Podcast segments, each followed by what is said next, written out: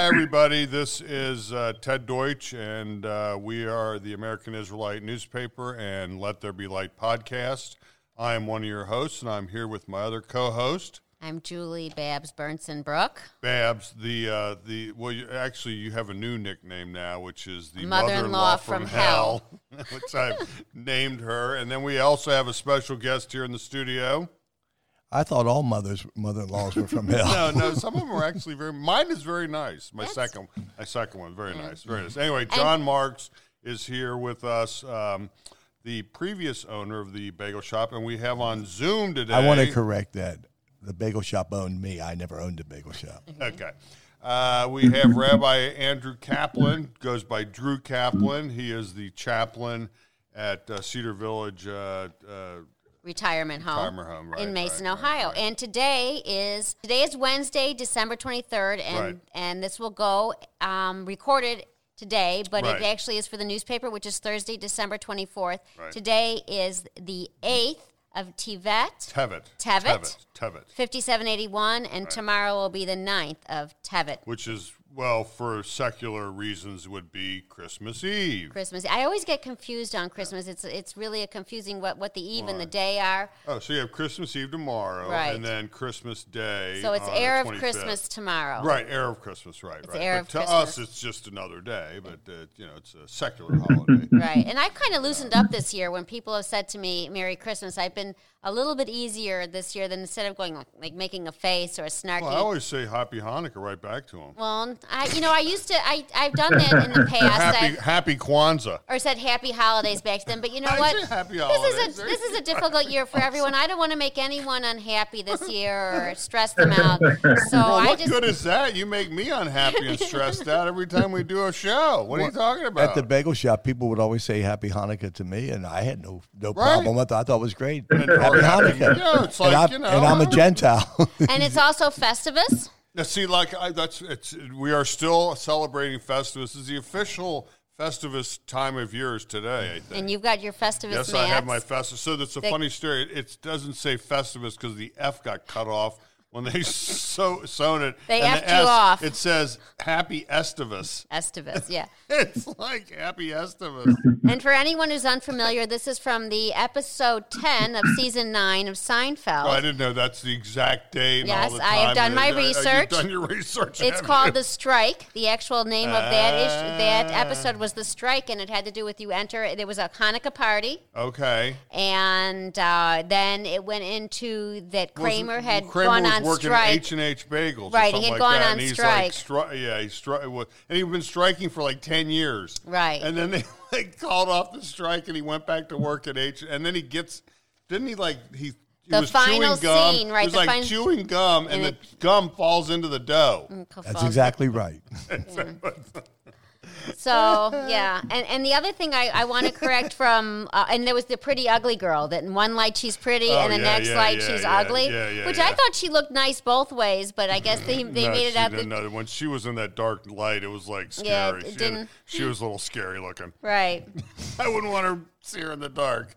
And speaking of girls, I want to correct something that I keep saying. We have we've been having a few visits from Alexa, and I've been calling her Alexis, and I've Oh, been corrected oh, that her oh, name okay. is Alexa. Oh, so okay. when she comes to visit us, I want if I call her Alexis, it's just by mistake. I do know she's Alexa. Well, so we want to talk to Rabbi Drew, who is with us on Zoom today. And you know, And, it's uh, it's must be a, a difficult time when we just Yeah. now hooked up with you on the phone. You were dealing with a, another resident that you've lost. Right, so right. you've come into this job. Yeah. When did you begin this job, Yeah, Rabbi? yeah. May 20th. So I've been here for seven months now. And the entire time it's been COVID. So you don't know what a That's right. normal life as the chaplain at Cedar Village is like. And um, so Right. This is my normal. I don't know.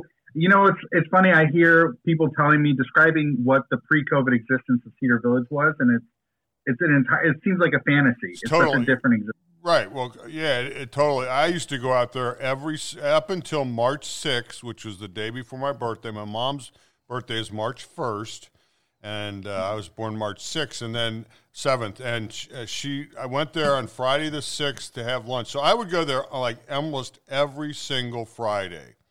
Um, and I'd go upstairs. I'd get a carry out from the kosher uh, kitchen, and I'd get a carryout, and I'd go upstairs, and I'd sit with my mom and her friend uh, Mrs. Ehuden, and then Kitty Blower, and then there was maybe somebody else there every Friday. And there'd be other people that are in the other tables, and I we were just kibitz, and then the people that worked there were, you know, very nice, uh, very accommodating, and that all ended after March 6th because that was when a couple of days later, it was like the 12th, I think it was like March 12th or so, when or 13th, when DeWine said sh- everything got shut down. And I, I was there about maybe about uh, about three weeks ago. Yeah. And you had to you have to have your temperature taken when you go in, and you, uh, I was wearing a mask, and they also had to give you. They gave me a shield, which I have in the car. You have to have the shield, um, and it's totally different. I mean, you know, it's. Uh, but I was thinking about you because I know that you guys are going to be getting those vaccines. I would think within the next couple weeks. I would think at Cedar Village. So what is it? Yeah, we're, Yeah. scheduled, we're scheduled to get them January 7th for the first round, and then hopefully by the end of the month for the second round. oh, Yeah. that's really wonderful. That's going to change everything. and how many residents do you have at Cedar Village right. right now? So I don't know total numbers off the bat, but for Jewish numbers, we have between 85 and 90 total, uh, both assisted living and the skilled nursing side. And I had one more question. Do you? I gave you a batch of calendars. Do you need any more calendars? We still have some calendars left over. Um, I'm happy to take them. Okay. I'm happy to take Okay. They're definitely good. willing recipients here for them. Okay. Yeah. I'll get them to you. I'll get them out there. Okay. That's good. I wanted to ask you. I had some extra. I was thinking about you. So let's talk about how you got Great. to Cedar Village. Right, so I right. understand because I do listen occasionally to your podcast that you are originally from Columbus, Ohio. Yep, I'm an Ohio native. So tell us your journey from Right, right. Columbus to Cincinnati. How where what were the steps you took I'm to get here? So I, I after graduating high school, I started and then ultimately finished at Indiana University with stints with in between I went to Yeshiva University for a couple semesters and the third third semester in Israel to Yeshiva through Yeshiva University and then I graduated mid year and went back to Israel studying more Yeshiva and then returned stateside to New York City where I spent really great uh, years of my life at Yeshiva Chovevei Torah where I attended rabbinical school. Huh. Uh, it was very sad when I graduated because I wanted to start all over, but apparently that's not something to do there. so I went out into the world to pursue the rabbinate, and I spent eight and a half years in Southern California, in Long Beach, California, and I spent uh, that most of that time as a campus rabbi, working with both uh, young with both students at universities as well as young adults with Moishe House and so forth. And then we came out to Cincinnati almost two and a half years ago. So, uh, I- driven by the more affordable real estate. Every time Oh, we came back to visit my folks, my wife would look at the prices and say, "This is something we can do." California has very different real estate prices than Ohio. So when you um, came yeah, back- and, and then on top of that, it's less than a maybe an hour and a half drive to my parents in Yeah. Central Ohio. About, so yeah, an hour and a half. That's yeah. true. So you came back to Cincinnati and you helped grow the modern Orthodox community as director of community engagement of Move to Cincinnati, which is very interesting because you also have a real estate license. So the my work with Move to Cincy, where I where I served for six and a half months, prompted me to get into get that real estate license because part of the job not only just encouraging and recruiting uh, mono-orthodox families to move, but also helping them find homes. And I knew nothing about any any buying homes or anything like that. So I said, you know, wouldn't it help me do that job of recruiting and helping them into town by getting that license? Now, ultimately, that position disappeared, but I still continued and got my license. Yeah, Yeah. right, right. And then you're married and you have uh, a son and three daughters. Mhm. And Yep. your wife is involved at UC Hillel. Is that correct? Do I have that information correct? That's correct. She is the executive director at the Cincinnati Hillel. Okay. And Very then good. And Very then, good. so you you finished with move to Cincinnati, and then you found Cedar Village because the previous it was Cantor, uh, Right, Katzenau. right, right, right, right. Actually, she was my mother in law was in Cedar Village up until a year ago this past summer, um, when she passed Hmm. away, and and Ca- she really was very fond of Cantor Right, Katzenau, right, right. and who actually did her funeral for us. So. Okay.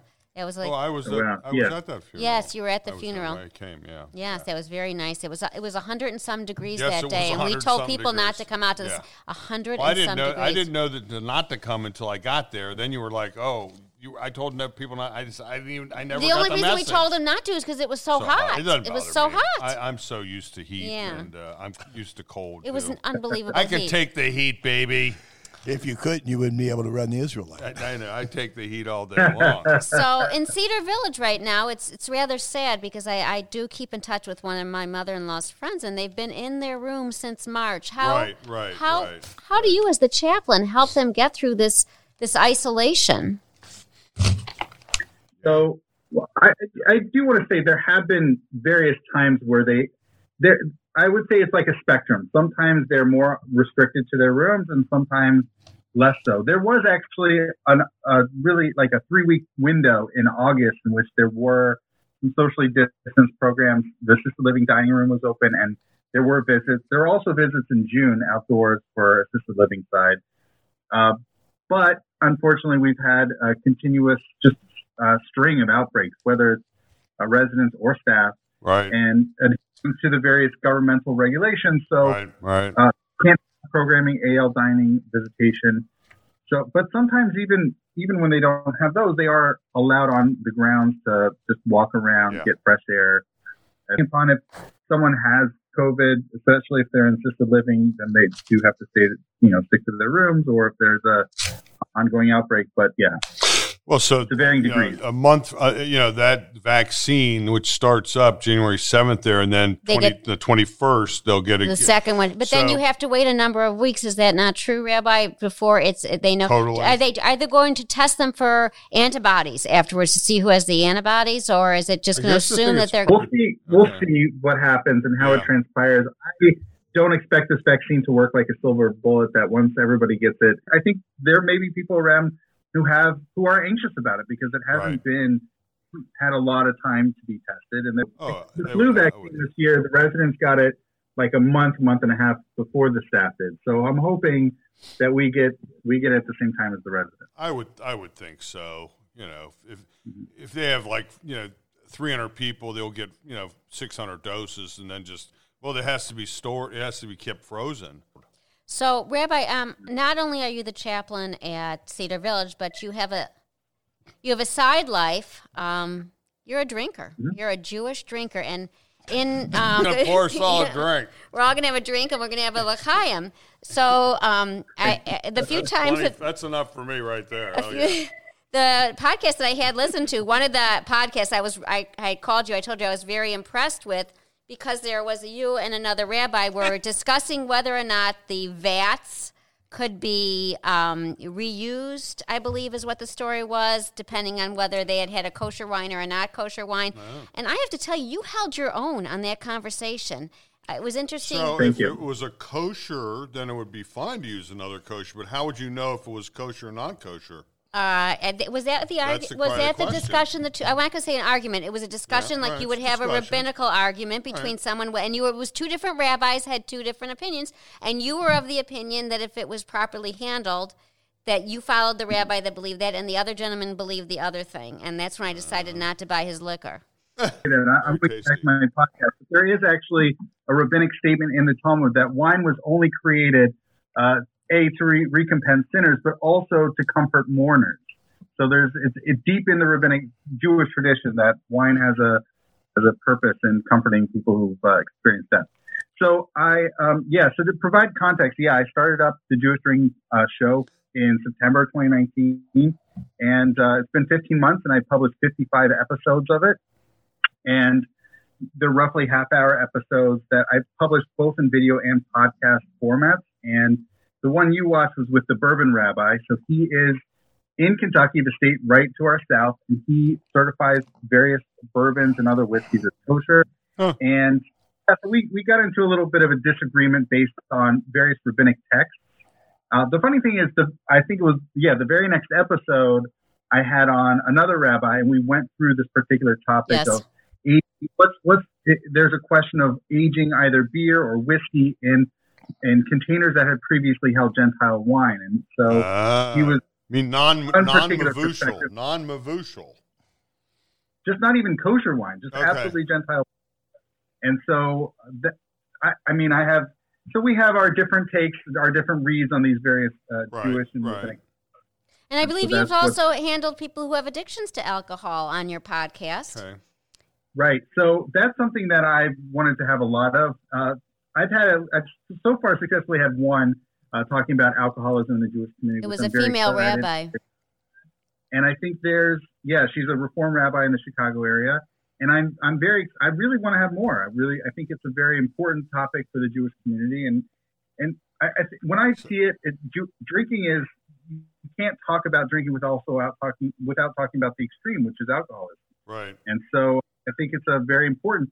Actually, the very day that I announced on like the Facebook that I created this website, a lot of people said, "Well, you have like, what about alcoholism? Alcohol abuse? A page, a dedicated page talking about alcoholism and offering resources to people." So It's wonderful. I think the it's, uh, How many pe- Jews in Kentucky are involved? And you just had Oh, wow.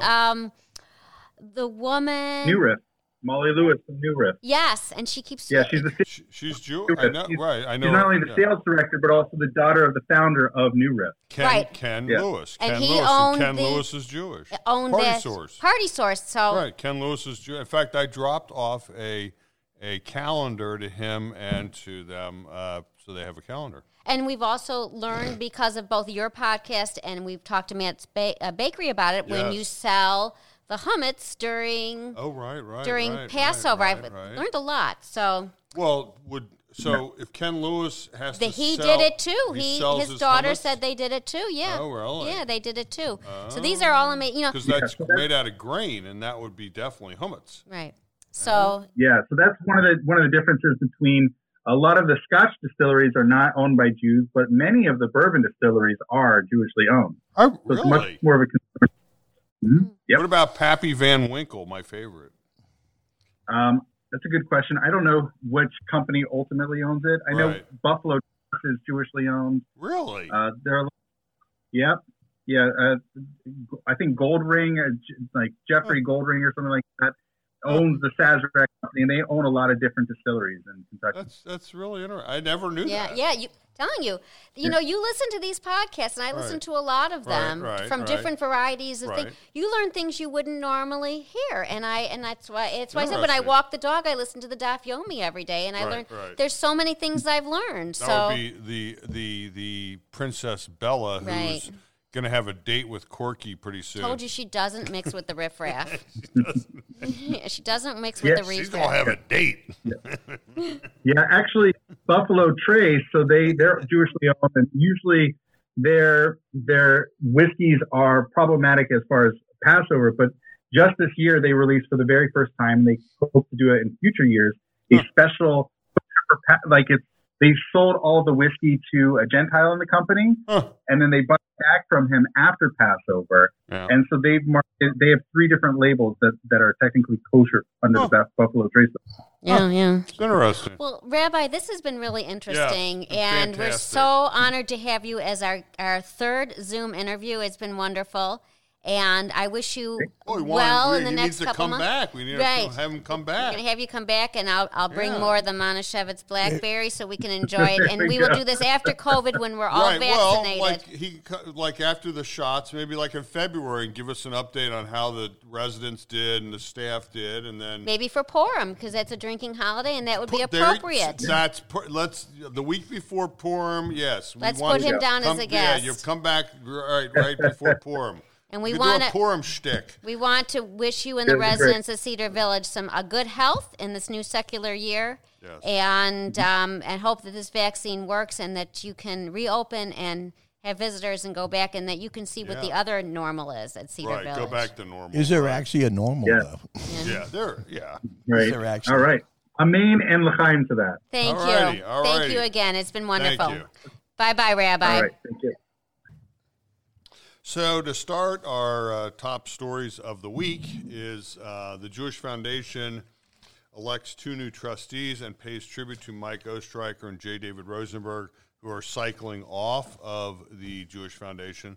Uh, the Jewish Foundation, because of COVID, is not having a meeting this year. So, what they're doing is they're utilizing the American Israelite to ha- conduct their public meeting And uh, so you have the top story of the week is their meeting, and then if you go All to the paperwork. right, go to the heart of the paper, starting on page. Hold on, is it eleven? Well, and the one thing we have to remind is that uh, newspapers are the source of, of public information. Exactly. So that is a good. This is a good vehicle for them to send this information out. So it starts on page 11. Uh, 11, 12, 13 is uh, their report to the community, and then also the uh, where they, who they, you know, every, the Right, where all the money goes to. Right, and, uh, but we want to also uh, welcome and thank. We're going to thank Mike Ostreicher and J. David Rosenberg for their year of of Years. services, years of service years, to the yeah. Jewish Foundation, and also to welcome Walter Solomon and Sandy Kaltman Right, to the right, board. And right. that Walter Solomon, he looks like this actor. He's a, he looks like an actor. I'm going to get the actor's name next week and. And say he does look like this actor. So um, Okay. we're very, very fortunate to have these people in our community and uh, helping us Right. to make sure that that the Jewish Foundation is able to allocate. And I, I like the one statement on the front page that said, in this un- year of unprecedented public health, economic, and social crises, our goal has been to serve as a trusted resource to support our community as well as weather the storm. And this was from Brett Caller, the, current, the right, president. Right. So, So this is a lengthy article, but you should really you should read read it. that. Yeah, it's it's it's very important. and It's very important to the community. So Right. um, then that story finishes up on the top of page three. And we want to remind our, everyone that starting January 23rd to February 18th at the Mayerson JCC, it's the Jewish Israel and Film Festival that's going to be virtual. I wonder if you'll be able to pick what time you can watch the movie if they'll only be on a certain time, because the, always the Oh, problem right, for us right, was right, the right, evening and right, getting up right. early the next morning. So, uh, Yeah, and then also a public service announcement once again for Hot Bagels that Marx Hot Bagels will be closed on Friday, December 25th, and on Friday, January 1st. So if you need a challah or baked goods, go plan early. ahead. Right, right. plan go ahead. Were you. John, when Yeah. you were the owner, did you close for Christmas and New Year's Day? Actually, I didn't for years, and uh, I talked to Rabbi Ziegler Sharfstein, and uh, he suggested that I do, and my wife would push the issue that I should because being a Gentile and It's the- your holiday. and Easter, and uh, it really actually uh, most of the Jewish people complimented it and said it was a good thing. I had no nobody really, nobody complained, nobody said anything about it, and A lot, every place, a lot. You know, I mean, the gas. just the Chinese open. places stay open so you have a place to eat. That's Right. all. Chinese station. Uh, And the movie theater so you have a Movie place to theaters go. make a lot. Yeah, well, This year there's no uh, movie theaters. You there's- have to- In fact, that's what Right, most of them said. Well, you're not a Chinese restaurant and you're not a movie theater. We don't need you. Well, I have a couple buddies that every January 1st we either play disc golf on January 1st or we play uh, regular golf on, uh, yeah, Depending on the weather, yeah. Right, depending on the weather. And if it's 40 degrees is really the cutoff. If it's over 40 or around 40, you can play. If you have long, you know, if you layer up, I don't think you'll play Chris uh, the 25th this year. It's supposed to be 21 to 25, it's going to depending upon which. cold. This, depending it's, we're supposed to get a cold front coming in tonight or Right. tomorrow, I think. And it's supposed to be very cold Yeah. the 25th. but uh, yeah, so life goes on. Um, in the Think, Feel, Grow from Shmuel Reichman, um, it's very interesting. He is he's he's talking about um, uh, issues and challenges in our life, and he does talk about sibling rivalry. And then when you go later on to the parsha of the week from Rabbi uh, Riskin, Right. he also is talking about sibling rivalry, and it's it, it, they, both of these columns are very complementary. If you're interested in in following some Judaica in the Israelite newspaper, so I want to put that out there for people to catch up on those two We also want to point out that we just do like a, a overview of what the stories are for the week. You have to actually Right. go to the actual physical newspaper and read it, or contact us and get a subscription, and we will get you, you know. You know, and then in, Subscription. in our national news, and I know you Right. love it when I bring up uh, Ruth Okay. Bader Ginsburg because your Hanukkah gift was going to be the Ruth Bader Ginsburg. But that's still on that slow, the slow boat to from Chi- from yes, China. Yes, from China, yes, yes. and they keep sending me these. I keep writing. I you know I want my money back. Where is the holiday is over already? You know by a week. Where is my Hanukkah? But uh, what's nice is that Rutgers is having a residence hall named after Ruth Bader Ginsburg, and um, it's a, a, nice uh, honor for her because actually that dormitory had one point been part of the law school, and I, I know how much this means to you to always include her as much as we can in our conversations. So, two men spray a swastika onto a Brooklyn yeshiva, and this was uh, recently on December 19th, and um, it happened at the Mesilas Bias Yakov in South Slope neighborhood of New York, which is never good. No. Uh, you know, and, and speaking of what's going on on page seven, we said, would you like to be a guest on our podcast? And Right. we are on to like our, a number of guests we We've have, had- and we've got a, almost a whole year lined up now where we're going to follow the theme of the newspaper, the American Israelite Themes, and have guests. So, No, well, we've come a long way. I mean, since we started doing this podcast till today, I mean, we've grown a lot. We've gotten a lot better. I, Yeah. We're a lot more professional than we were to begin with. We know what we're doing now. And we have special guests. that come. Julie's always been professional. and actually, for, the, speak for yourself. and this week, for the first time, we we Bluetooth the Zoom. So Yes, we are yes. learning We're- something we're- every and, and actually, week. we also have that. We can hook up a phone, so we can hook up your phone. We can blue, figure out how to do that, and then we can call people and then do it. This this machine, we've it's taken us a while to figure out how to do it all, but it's really a, and a thanks to Melissa, she's Yeah. wonderful. She's Yeah. really wonderful. Melissa House, your production. yeah. Um, so on page uh, so page eight, Yeah. we have two interesting articles. First of all, that Florida license plate, Florida right. stands with Israel license plate has come through. I have to a- ask you, would you be comfortable driving around that said you stand with Israel? I, I would be. A, I mean, I'm normally not afraid, but I, I'm afraid for my car paint. Like someone would want to. You know, because when you have political well, stickers, you okay. can very often expect them I, to be uh, ripped off. I live in northern Kentucky. Supposedly out in uh, Florence, there's supposed to be a, uh church that is a white supremacist church. right. with the Proud And Boys. 99% of the time, if it's, I wear uh, the Israel, what's it called? Uh, Um, Star The flag. David. Oh. no, Star no, I wear the jacket, the Defense Fund. Oh, I wear IDF, that all the time. IDF. IDF uh, uh, jacket Right, all the time, right. and I get more compliments than I. Nobody says too much, uh, and I have signs on my car that would indicate uh, uh, that I'm, that I'm extremely conservative, probably. Right, right. And just once in a while, I have a little problem with that.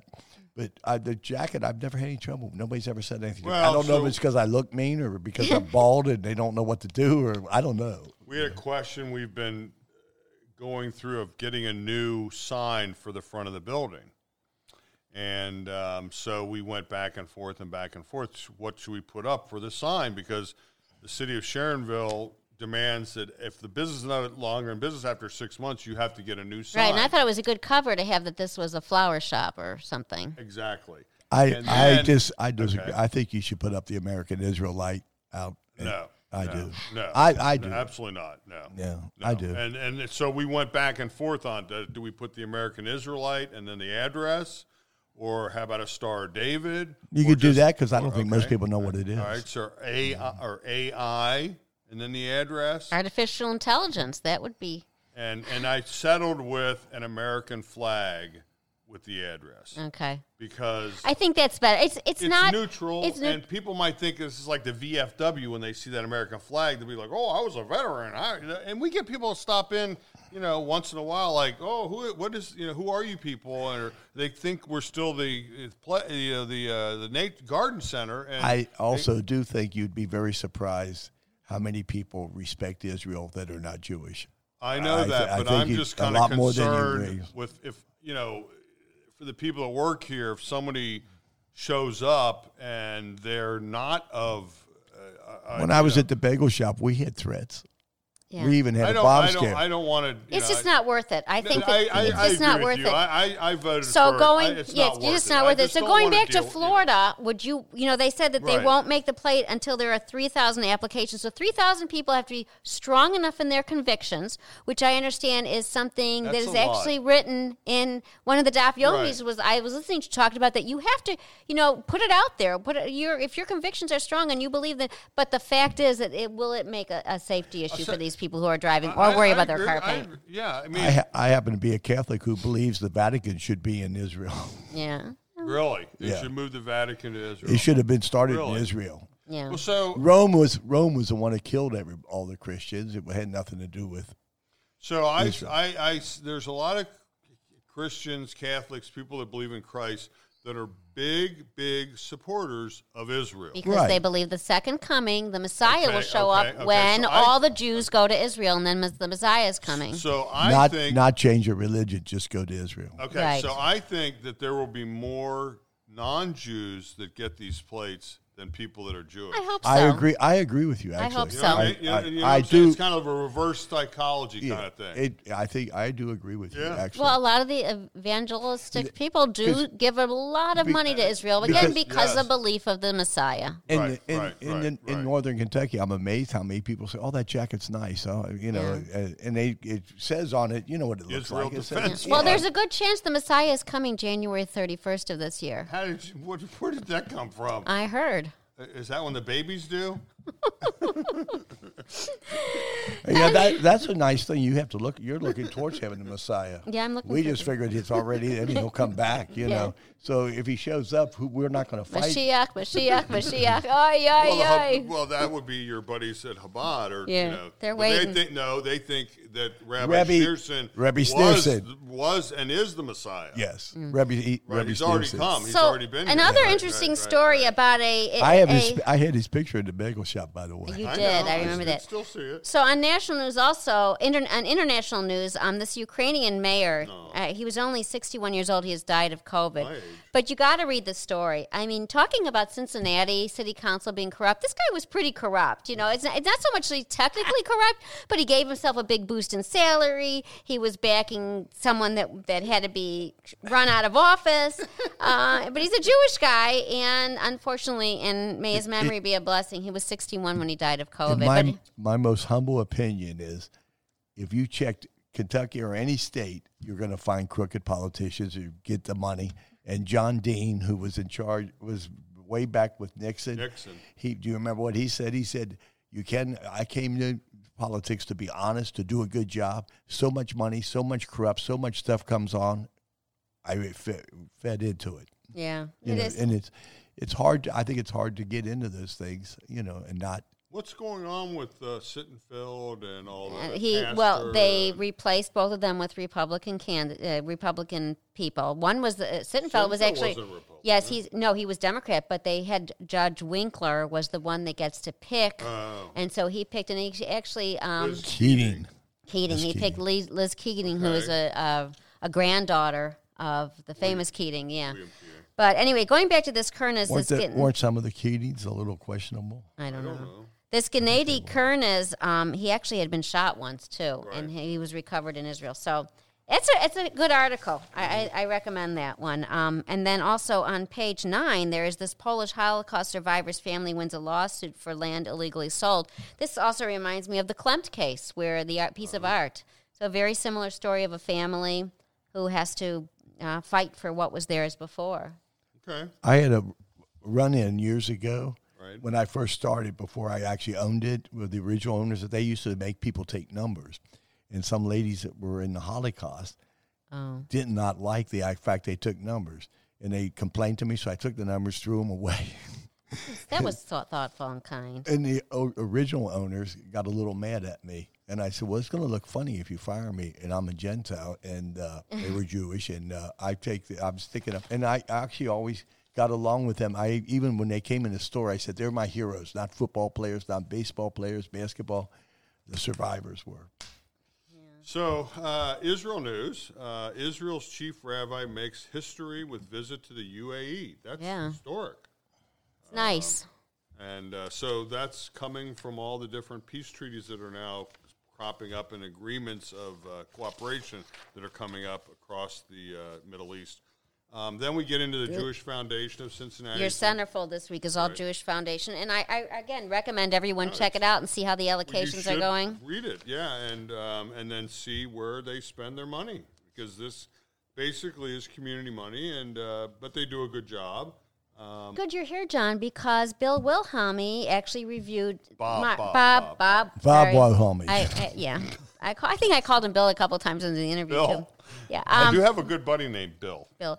Bob Wilhelmy um, did a wonderful article about Marx Hot Bagels the New, and to today, you know, one of the It's things. really a great photo. You Yeah. got it on page 14, and it's online too. But there's a great photo of you and YY in the paper today, and it's really fantastic. It's I I I, I, I still, I think even though I'm turning 80, that I'm better looking than he is. well, he's fifty years younger than you. Yeah. Definitely. Yeah. He's got fifty He- years. he's I actually uh, 33 or like 34, I think. yeah. Yeah. When I came to the bagel shop, I was 28. Wow. When we asked him, he was on the show. He came in, and We asked him- when was his birthday. He goes, I don't. I Yeah, don't- how old don't- he was, he's I- I don't old you?" know. I don't know. Well, he just had an, his fourth baby, so he's probably a little tired. Yeah. Yeah, so he's working really hard. In fact, you know, we we in the past have had some issues with the ordering. I've actually got the ordering down pack now. I order online through the Clover system. Okay. And now the day I went up to YY and I said, I know you want me to tell you when things are not perfect. So here's a question I have. It's not clear when I order online if I get to skip the line and go straight up to the front and say my Oh, order is done. He said, Well, we have a sign that says order and pickups. I said, Yeah, but if I order online, why should I have to wait in line? The idea is that I've I've You jumped know, the that's line. a great point, and they should have like a little. He's gonna have a little sign, Station. yeah, that- Here's the station for people. That's what they have at pick up. Lululemon. You can go and pick your stuff up at the door at lot of places, Lululemon. When I was online- th- when I was there, they would just always come over to me because I was there enough, and they, I- I'd let them get their orders. No, Yeah. but they should be like a little place where the prepared orders that Stuff are that was online on orders Well, should be right maybe there. maybe the you just go people, maybe the customers have changed, but most of the customers didn't wait in line. They Well, just- now you have to because of COVID, and he's got those spots there, and, Yeah, and they were really to, today. yeah, it was yeah, out the door have the line, and I got there, and Oh, I'm like, really? oh no, because if I don't feed Ted on time and I get here Ted late, gets hangry. oh my god, I get in Hangry. there, and go, where have you been? What are you doing? What are you doing? and, and by the way, Ted wanted me to call you and order something from me, but I said no. oh yeah, I didn't want to put any more stress on you. it's a lot of stress. I get in there and I'm like, wait a second, I got, I got to get, I got to get to Ted, I got to get to ten. But anyway, this article is really good. It does talk, is and he and he really says to, and, and and YY says. Please have patience. We're learning, but he also has over. you. I, there's a couple of things I wanted to go over with the article. Okay. One of them is they now have an Asiago cheese bagel, and that's that's uh, it's it's it's that started, and that and all and so Bob. did- what I want to know is when did they get a kosher ox- Ozzy Oxio? They must It's been must recently, be. must have It's, been now. it's- it- I think he had to mix something up. If you read the article, I just I skimmed it, but I think he had to mix something up to make Well, it for the fake bacon, he's he's got a mixture in there too. All right. Well, Bob tried the uh, Asiago with a smoked salmon, capers, and onions, and said that combination was really tasty. Yeah, That's, I think uh, if you look, read it. He has some, he mixed way some cheese. it. He mixed some cheese with something else that was kosher and something else that was kosher, just like the bacon. Well, you got fake and bacon. He told me that the, fake and maple. he had a couple complaints about that. About From the the rep, I'm sure because it's well. There's this concept of putting a fence around the. T- south side, Okay, I, am I'm from the north the side. south side. Yeah. I was from the ghetto. she, she doesn't. This is the first time she's really ever associated with some riffraff. yeah, yeah, the, the belt. I was born at 5800 Normal Boulevard. It's on my it's on my birth certificate. Okay. and it's in the south side, which is really We nobody. didn't know you were from Chicago. Nobody- See, this is a missing piece of the puzzle. Well, I'm from Chicago, lived in Cincinnati, and, and moved how to Kentucky. get? How did you get from Chicago to Cincinnati? I think my father got through out of Chicago, came to Cincinnati. Thrown, The real thrown, estate was better here. Thrown out. Thrown out. The real Well- estate was better here. Yeah. All right. So, uh, moving right along. So on, we have a very busy page 18, and I've got Okay. a lot of people I Oh, talked right, to. right, right, but I want to go back to um, a couple weeks ago. Carol Hershenson had done a quick article about a country club, and you Uh-huh. connected me up with Herb Lauber, and I had a wonderful conversation with him. About the beginning of Hillcrest and Crest Hills uh, Country Club in the Jewish country, and it's a lot of information. So I'm just going to do a quick blurb now, but I would like to go through and either work with Carol on doing Okay. something about the country club since this was her find, um, and give her this information, and also, and then maybe we could talk about it again. But he was a wealth of information. Um, he grew up in Cincinnati. His father was Arthur. His mother was Adele. Um, she's also from Cincinnati. They were both born in America and married in 1931. And he is 89 years old, and he is sharp as uh, sharp, and he can use the internet. And, his, he's been doing his daughter went to Walnut Hills. with- I, she went to Walnut Hills. with you. Yeah, yeah. Okay, because yeah, we he didn't quite get the connection. oh, he's I'm living talking in about myself again. Yeah, I'm not it's supposed okay. To do that. he we, he he told Just me that that he's part out. he You're- said he's you living sort of sound like a politician I know. so he's living right now in Venice, Florida. I said I leave off the Florida apart and make it look like he was really a world traveler he with called, Venice. He called because I He reads your newspaper from okay, cover to okay, cover. and, and, and maybe he listened to the podcast because he called up. And He's he said, going to. "Uh, Okay, I want to uh, fill you in on you. I heard about this whole thing, And he's really good with I the want To call you up. Yeah, And, uh, so he did. He called up. So what we had had um, from around 1939 or so, it said a number of Jewish business and professional men are arranging for the establishment of a country club having obtained uh, options on the farm of Albert Weinrich east of the city. And it said, the editor's notes is I haven't been unable to identify this country club. It is not Losantiville Country Club, and it's not Crest Hill. So, um, so he, he was able to talk about that with us. There's a mask right by the door if you want a mask. Anyway, um, so I wanted to go through that with you and talk about um, that we will get back to him, but there was a tremendous amount of information on that. Sheryl Pockrose is picking up Oh, some books. Oh, so Sheryl Pockrose is our book reviewer for Yes, the yes, American yes, Israelites. yes. Would you like to say hello, Sheryl?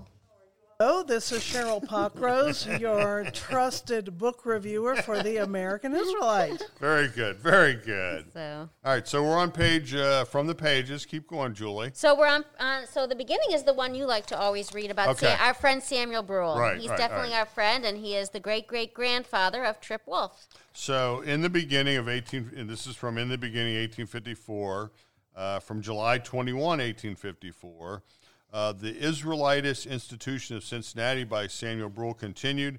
They, the synagogues of the United Brethren of Ray Street, intend in a short time erecting a substantial synagogue having now over a hundred members with every appearance of a rapid increase. The vicinity surrounding this place of worship is densely populated with German families used to the Ashkenaz minhag religious practices.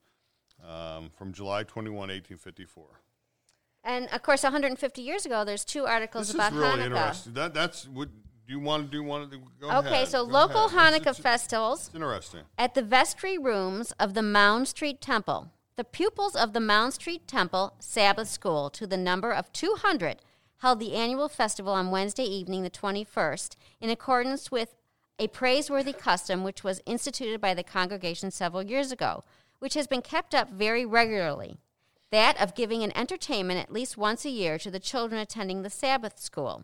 And then here's Carol's note the Mound Street Temple of this date is KKB B'nai Israel, now Right, more Rockdale. commonly known as Rockdale. And then below it, there's also a party from Plum Street Temple. And that should be Wise Temple. Yeah, which is Wise Temple. And then she also has a note that this one is KKB in Yerushalayim. Right. Now also Isaac Wise. So that's that's very interesting. They both began with this KK thing, um, Hmm. Which is Kel Kahol or something. No, Kahilos, Kadosh Kahilos, uh, isn't it's a, a holy congregation of uh, Israel, something, Yeah. something to that effect. And she also picked out a very, very funny ad that says, What's your husband's work? Does he have to do anything as hard as working, washing, and scrubbing? And it goes on to talk about this uh, millions now use Well, you have Pearline. to read the whole ad. well, it's okay. I'll read it. Okay, you read it. Okay, what's your husband's work? There he goes again. Take it over. it's okay. Uh, does he have to do anything as hard as your washing and scrubbing? It can't be. What can a man do that's as hard for most men as this constant horse house drudgery is for most women? If he has any sympathy for you, tell him to get you some Pearline. Sympathy is all very well, but it's Pearline, not sympathy, that you want for washing and cleaning. Nothing. What is that? Else. Nothing else that's safe to use will save you so much downright hard work at the wash tub or about the house. It saves mo- money too. Saves the ruinous wear on clothes and paint from needless scrubbing. So, again, what we talked about in the past has been that their writing was different than our writing. Right, They were a little bit right, more verbose. right, they had right. a lot more uh, large words in their sentences. It was a little bit more formal. This is kind of So- a hard hitting uh, ad, right to the point. Right. You know what I mean? It doesn't, doesn't horse around. Right. It was the men do nothing and the women are scrubbing we, we down don't- to we their. just go to work every day. Hey, you want to know the truth? I had custody of my ch- children from a first marriage for a while before I got remarried, and I would rather go to work than take care of the house and the kids. and I think women deserve a lot of credit for what they do. Thank you. Good for you, John. I do. I actually think they deserve more credit than we as men normally give them. But having a certain thing about it, I don't think women get enough credit. Just staying home. And Well, I remind Barry daily, and then when he's home on the weekends, it's hourly. I'll give you my phone number. You can tell him to call me. But uh, I actually, I actually believe what women staying home. It's harder for them to stay home than it is for them to go out and get a job. Yeah. And I've talked to some Well, women that say, nowadays- and some women, a lot of women will say it was a lot easier. it was a lot easier going out and getting a job than it is staying at home taking care of the kids.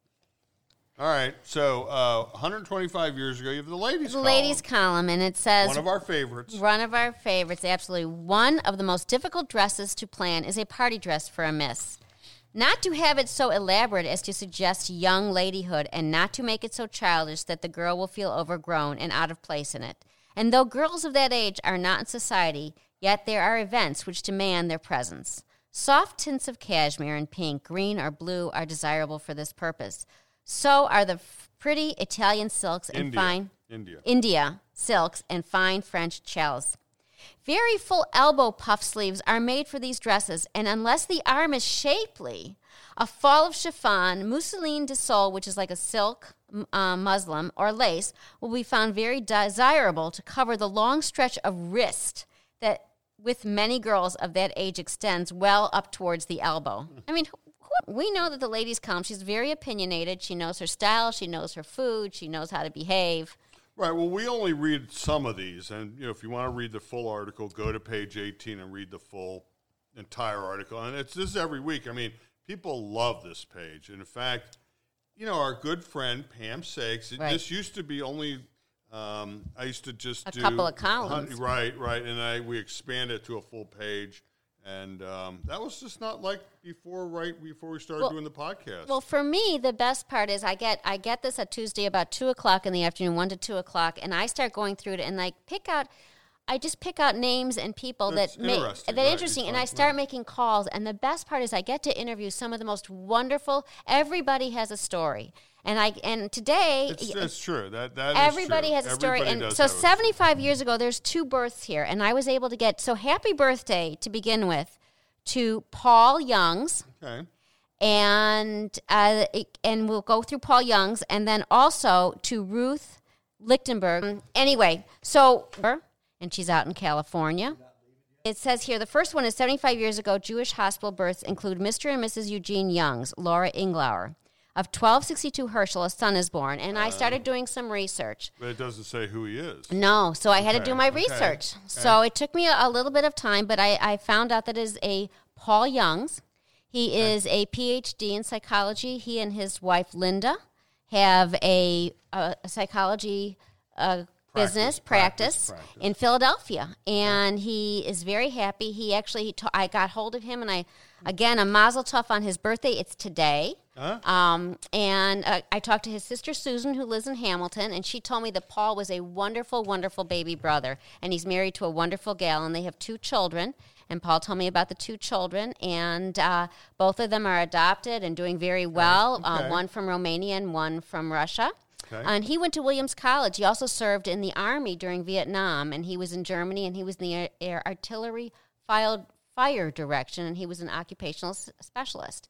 And he came home, and he was working and teaching French because for one year, his so his father. Let's let's backtrack a little. His father Eugene, who's written here, Right. was an FBI agent Well, and he did a lot of secret work. And in the beginning, they were traveling all over the United States. And finally, um, Eugene didn't want to travel anymore, so he took a post in Cincinnati and he settled his family down here. He had met his wife actually in Wisconsin. She's from the Inglauer family, like Dr. Arnie Inglauer. Okay, Okay, so it's, she has a large family here. And they settled here in Cincinnati, and he worked in the FBI, and he also was a lawyer. He went to Harvard Law School. Um, but Paul got to go to France for a year. And after that year, he, he actually was at Walnut Hills before that. And after that year, he went back to France Okay. and he studied in France. And then he went and worked at a prep school. He taught fr- French for 10 years in a pe- prep school. And then he went on to Temple University to get his PhD.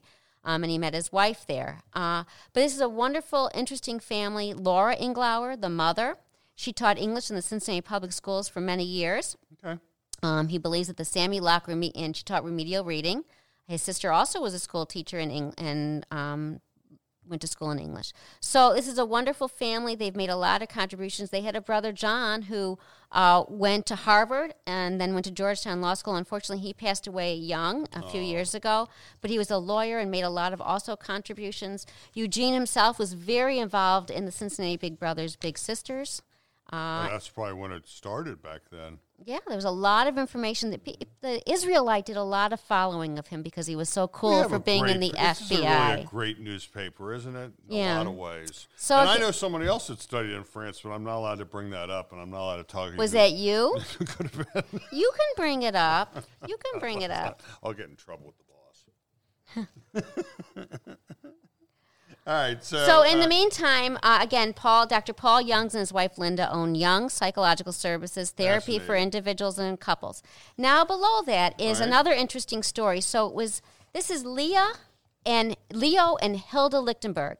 And I was stumped a little bit by this because there was a rabbi in Cincinnati, Rabbi Leo Lichtenberg. So he was ordained in 1940. He came from Germany. Right. And according to his daughter Ruth, he was one of the first class of rabbinical students at HUC that were brought here out of Germany.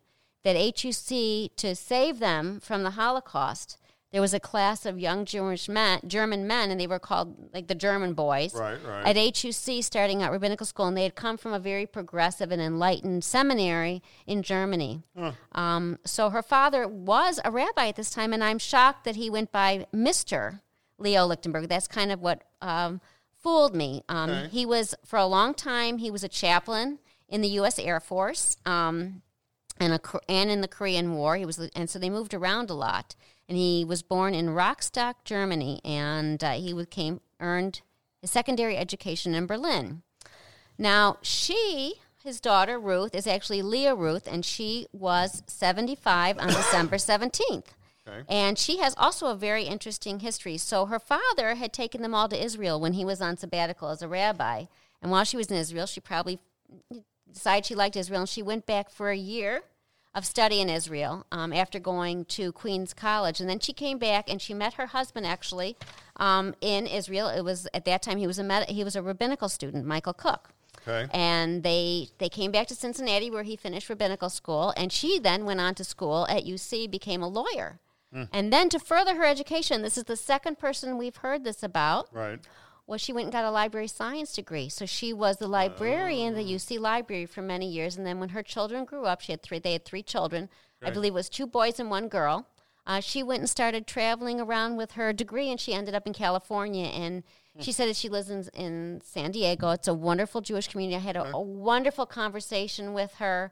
Um, she told me all about her father, which I would love to elaborate on, but we don't have enough time. Right. And uh, Okay. she and her it's a, it's just a, her mother also came from Germany. Her mother's name was Hilda, and it's just a, a wonderful story. It's so this is the best part of the from the pages is when I get to call Right, and talk right. to these these wonderful people. All right, so I want to thank both of them and wish them both a mazel tov on being seventy five. Right. Um, so, uh, Dr. and Mrs. Morris Mark of Forest Park Avenue announced the bar mitzvah of their son David 50 years ago. So, David Mark. I couldn't find anything about him. I tried. I tried. And then I want to skip a couple of these 50, but on, if you want to do something on the 50, but. Well, um, what was interesting on the 50s, it says our son Eli Mayer will be called to the Torah. So this Okay. was Eli Mayer Indich. It was Rabbi Indich's son. Oh. So I wasn't able to get hold of him, but it is his son Eli, who also became a rabbi and came back here to Cincinnati after he was, did some work in Chicago Right, to be a right, rabbi under uh, Rabbi Indich. Now he did not stay for a long time. I believe he went back to Chicago. Right. But um, he did have he did help his father a lot. There was a lot of reference to him in the Israelite for a number of years in Yes. the eighties. When I first came to the bagel shop, Rabbi Yindish used to take walks a lot. And he would open up the bagel shop store door and he'd say, If I could just get this many people at the synagogue, I could get a minyan. Is that what they called it? A minyan, yeah. Yeah. And he would do that every Saturday. every Saturday. He would just walk by, open up the door, and look around and just say, If I could just get this many people. Mm-hmm. And it was kind of interesting. Well, I believe he was really a, a Rabbi David Indich was a very beloved rabbi for He all was. those He years. was. He was. everybody yeah, Golf liked him. Manor. He was, everybody loved the guy. Yeah. And if I heard stories that if you, I was on the, uh, I can't bring that up. I'm not allowed to bring up. Uh, anyway, um, See how it feels when someone tells you not to talk about something? I'm not allowed to talk about my children, so I say people that I birthed or people who lived in my house for 30 years. Now, if my wife told me I wasn't allowed to talk about something, I would talk about it more. Probably, I have that. I have that deficiency. well, I understand that Rabbi Indich, um, if you were like, he had regulars that went to his shul at Golf Manor, and if you didn't show up, he would like call you up like the next day. That is Where actu- were you? Why were you not at shul yesterday? Are you sick? Is there something wrong with you? If not, you better be at shul. You He was to show he was up. quite an interesting character. He's, he's, he's a funny guy. Sounds Well, like you know, funny under 10 years ago, we also mentioned Well, I Rabbi. wanted to do 25. Okay, you do 25, but I just want All to right, know that when we go ahead, there's going to be a mention of Rabbi Indich. Come back. We'll come back to that. So, attorney, Su- is 25 years? Oh, yeah, this is Susan- good. Attorney Susan Dlott expects to be a federal judge within a week. Dlott, who has practiced law at Graydon, Head, and Ritchie since 1979, was confirmed for judgeship in the United States District Court for the Southern District of Ohio by the United States Senate last Friday evening as she watched the proceedings on C-SPAN. And she's married to Stan Chesley. Right. And I believe I may be wrong, so I could be corrected if someone tells me I'm wrong. Um, wasn't she in a Clinton appointment? Yes, she was a Clinton appointment. Yeah, she's Stan still Chesley- on the bench. Stan Chesley was very. He had a, a Fundraiser for. fundraiser for Clinton. Clinton. I He- remember that. Yeah, he was very uh, very interested. He invited me, and I never went because Really? uh, because of the bagel shop, and uh, I was busy. And he asked me, "Why didn't you come in?" I said, "Well, you didn't say you had a vegetarian meal." I was just joking, actually. You know, I haven't seen Stan in a couple years. I mean, uh, it's been we used to uh, go to lunch once in a while. Uh, Eddie, Eddie, Paul, and I and Stan would meet for lunch. At the bagel shop? No, No. we would meet at different places, but Yeah. uh, um, and I always got fish. Places are not mentionable, we'll say. Can't mention them, but uh, but we Fish on a cold him- plate. Yeah, I haven't seen in a paper plate. Well, I Um, think they're haven't keeping a low while. profile. Do you remember that their home was robbed recently and she was. That was no, that's like You- five, six years. Yeah, but she was pushed down the stairs, I believe. He, uh, yeah. He gave they're- me Stan Chesley's phone number. Now, Stan Chesley, at one time, when we, we used to have a little band that played Jewish music in the in front of the bagel shop Yeah, yeah. in Blue Ash. And Stan Chesley, one time, he gave me a cowboy hat. It was his. So I called him. You gave me the phone number. I called him up, Yeah. and he just seemed like he was very not not himself. You know, Yeah, lost um, it a little bit. You know, he didn't realize who I was. I don't think. Yeah. All right. Sad. All right. So, uh, three community leaders have been elected to the board of directors of the National Conference of Christians and Jews.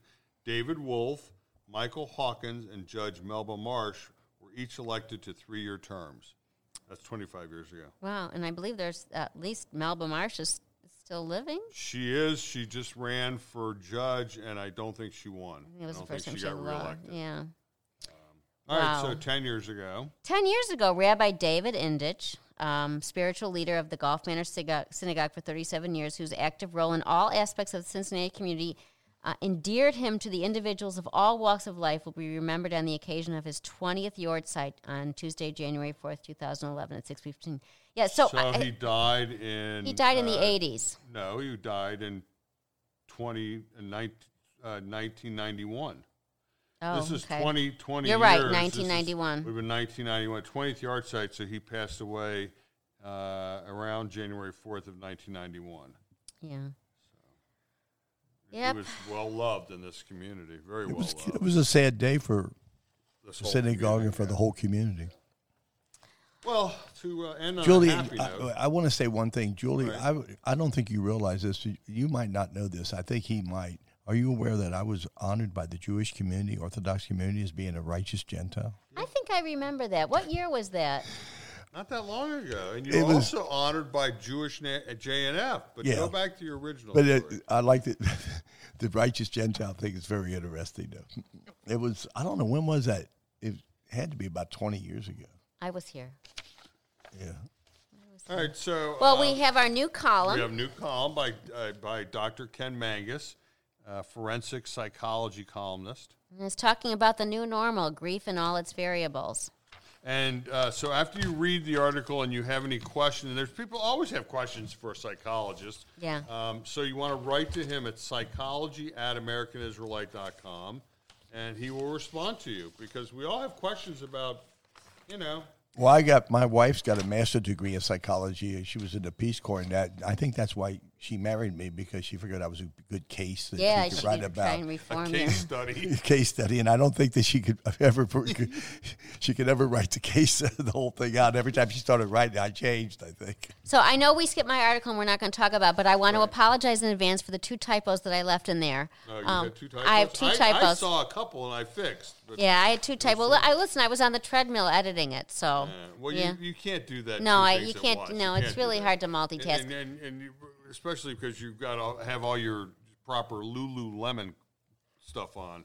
well, yeah, it constricts you a little bit. Obviously, it's affecting your blood flow or something like that.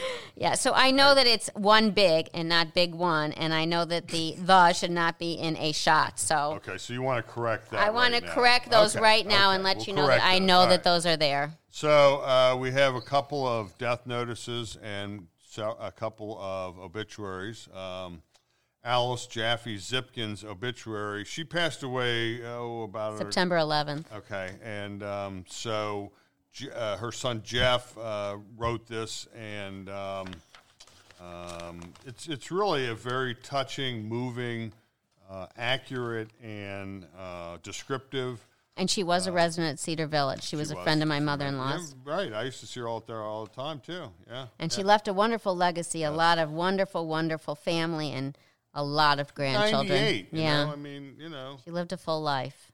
and also Melvin Gal- Gallant, um, a longtime resident of Cincinnati, uh, most recently from Aspen, and most recently Boulder, Colorado. Um, and so Melvin is the uh, father of um, Naomi Rubin, Oh, okay. and uh, and uh, there's other And, and name members. is AJC. She's from the AJC. Right, right. She's right, right, right. Cincinnati AJC, right. Yes. So we want to uh, Go through the names. Right, and may their memory be for a blessing. Uh, Shirley Cantor Bear, age 85, December 20th, 2020, 6 Tevet, 5781. Agnes Loeb, age 83, December 20th, 2020, 5th of Tevet, 5781. Phyllis Mitz, age 98, December 20th, 2020, 5 Tevet, 5781. Melvin Gallant, age 89, December 11th, 2020, the 25th of Kislev, 5781. And Michael James Smolkin, uh, age 89, December 3rd, 2020, 17 Kislev, 5781. Is there a connection between. I'm wondering, but I don't think I got anything from Adath Israel, so I don't know if this is a relative of, of Rabbi Smolkin, if his Right. father or an Right. uncle. We need to look into that. Yeah, we will so check into that. But may their memories be. business. Um, we do uh, wish their family best and um, um, that we share in their loss. Uh, You know, now there's all these rules for funerals. A friend of mine's mother passed away, Right. and she was told if they wanted to go to the cemetery, not only do they have to bring their own chairs, but they have to bring their own shovels. really? Yes, told to bring her own shovel. I, I mean, was at I, one. did- I just left a few. but that wasn't a Cincinnati. was it, at wa- a- I was it at wasn't at a it wasn't at a wild funeral home. It was out of town. But bring your own shovel. That should be I like was one in Northern Kentucky this morning. Right. That's My what they told daughter's father-in-law pa- passed Right. away, and uh, Right. They Did nobody he have hit. COVID? No, he uh, he kind of just died as a unhappy guy and had some problems and Yeah. physical and mental, I think. But uh, he uh, it was just Normal. they said fifty people were allowed to Yeah. show up, Wow. and I thought that was kind of high. Well, that's Kentucky, you know. yeah, No, well, it's that's true. Not necessary. There was a. I mean, sometimes- no, some of because the- there's definitely Some of uh, those Cindy's they can't find fifty people. But to, I think that's going to be my, you know, bring your own shovel when instead of bring your own BYOB, it's BY. But nobody Oh, brought yes. chairs. Nobody, everybody just came, and Yeah. his son talked, and his uh, they had somebody to speak from this funeral home. And hmm, That's sad. All right, so let's finish the show on a good note. Happy note. Uh, happy note. Uh, this is the joke of the week for 12 24 2020 uh, from 101 classic Jewish jokes, Jewish humor from Groucho Marx to Jerry Seinfeld by Robert Menchin. All right, so are you ready? Here we go. Little Benny didn't say a word for the first six years of his life. On his seventh birthday, his mother made him a cup of cocoa. Benny took a sip and suddenly said, "This is hor- this cocoa is terrible." His parents were astonished. "You can talk. Why did you wait so long?" They asked. Benny replied, "Up to now, everything's been okay." Oh, that's cute. yeah, one of one of the children that I delivered that isn't my children, but I delivered them that I'm not allowed to talk about. That person didn't talk either. They didn't talk for what six, seven years. Yeah, they didn't talk. No, they didn't talk a lot when they were little, and now they talk a lot. Yes. So Yes. Yeah. anyway, so it's been a wonderful having you as our guest. It was wonderful Yeah. having Rabbi Drew Kaplan as our guest. And- Always and a- and a- entertaining and a- when the enter- Bagel Man is with. Pop, a pop in and a pop in by Sheryl Sheryl- Sheryl yeah. Pocker. The, And re- she- Book the reason. I drank the Manischewitz wine is Yeah. because in the Catholic Church, You feel guilty. no, in the Catholic Church, they mix the Manischewitz wine with water. The holy water. Ah. with water.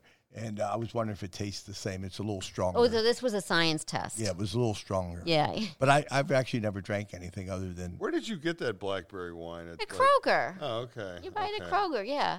Well, it's it's when they're very fine sweet, wines. very yeah, I, I sweet. like it. I like it a Do lot. you like that Yeah, stuff, you know, before blackberry? yeah, and before I and before I pour into the kiddush cup, I always make sure it's good. So I have a cup before. I like pre-party before.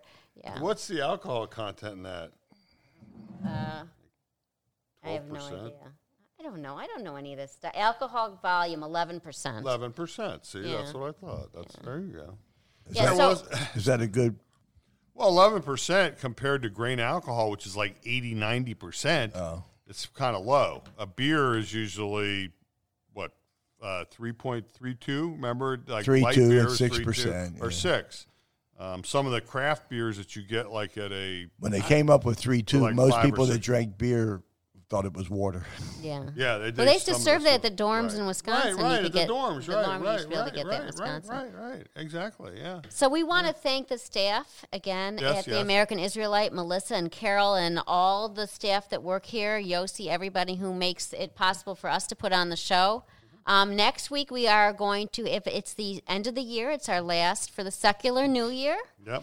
It is a show about the person of the year, and we're going to find a guest again to have on. Okay, so we're going to actually have several people of the year. Yeah, several people of the year, and People then had made an impact this past year in 2020. That was that in the Time magazine. well, we do our own. We do our own. The American This is Israelite this is going to be a, a, we do our an own. award that people in the community are going to want. This is going to be really a much coveted the uh, Julie is leading the charge on this as long as she's she's been drinking that Manischewitz blackberry wine.